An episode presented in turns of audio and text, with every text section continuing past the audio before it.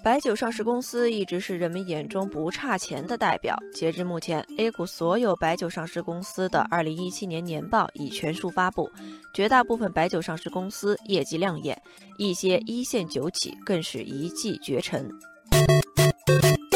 目前，购买各种理财产品成了白酒企业的重要现金增值手段。2017年的年报数据显示，有9家白酒企业买理财的金额都在1亿元以上。最近的统计显示，19家白酒上市公司共在账上沉淀了货币资金1562.68亿元。不少网友疑惑，为何白酒上市公司这么不差钱？为什么呢？网友有谁共鸣给出了解释，他说，这主要得益于中国特有的白酒文化和老百姓消费能力的提升。国内白酒需求稳定，在不断提价的背景下，部分高端品牌甚至出现供不应求的情况。网友海上彩虹说，白酒行业不是重资产行业，不需要巨大资本开支，源源不断的现金流让很多上市白酒企业积累了大量货币资金。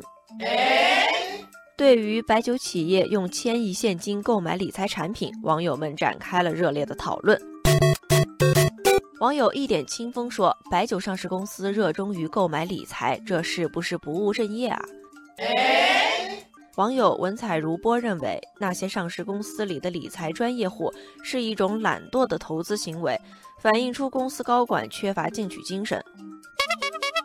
而网友旧时光则认为，采取短期理财或是银行存款等低收益方式处理大额闲置资金，反映了这些企业在公司战略规划以及财务管理上有进一步提升的空间。网友平常心则是另一种观点，他认为上市公司短期内选择理财产品具有一定的可取之处，只要不荒废主业，不违背相关规定，就无可非议。要淡定。当然，网友凡尘印象提醒，上市公司购买理财产品并非稳赚不赔。实际上，目前大部分上市公司购买的银行理财产品，资金最终却流向了信托计划，而近年来频频出现的信托计划延期兑付、债券违约等状况，说明上市公司投资理财的风险也是不容忽视的。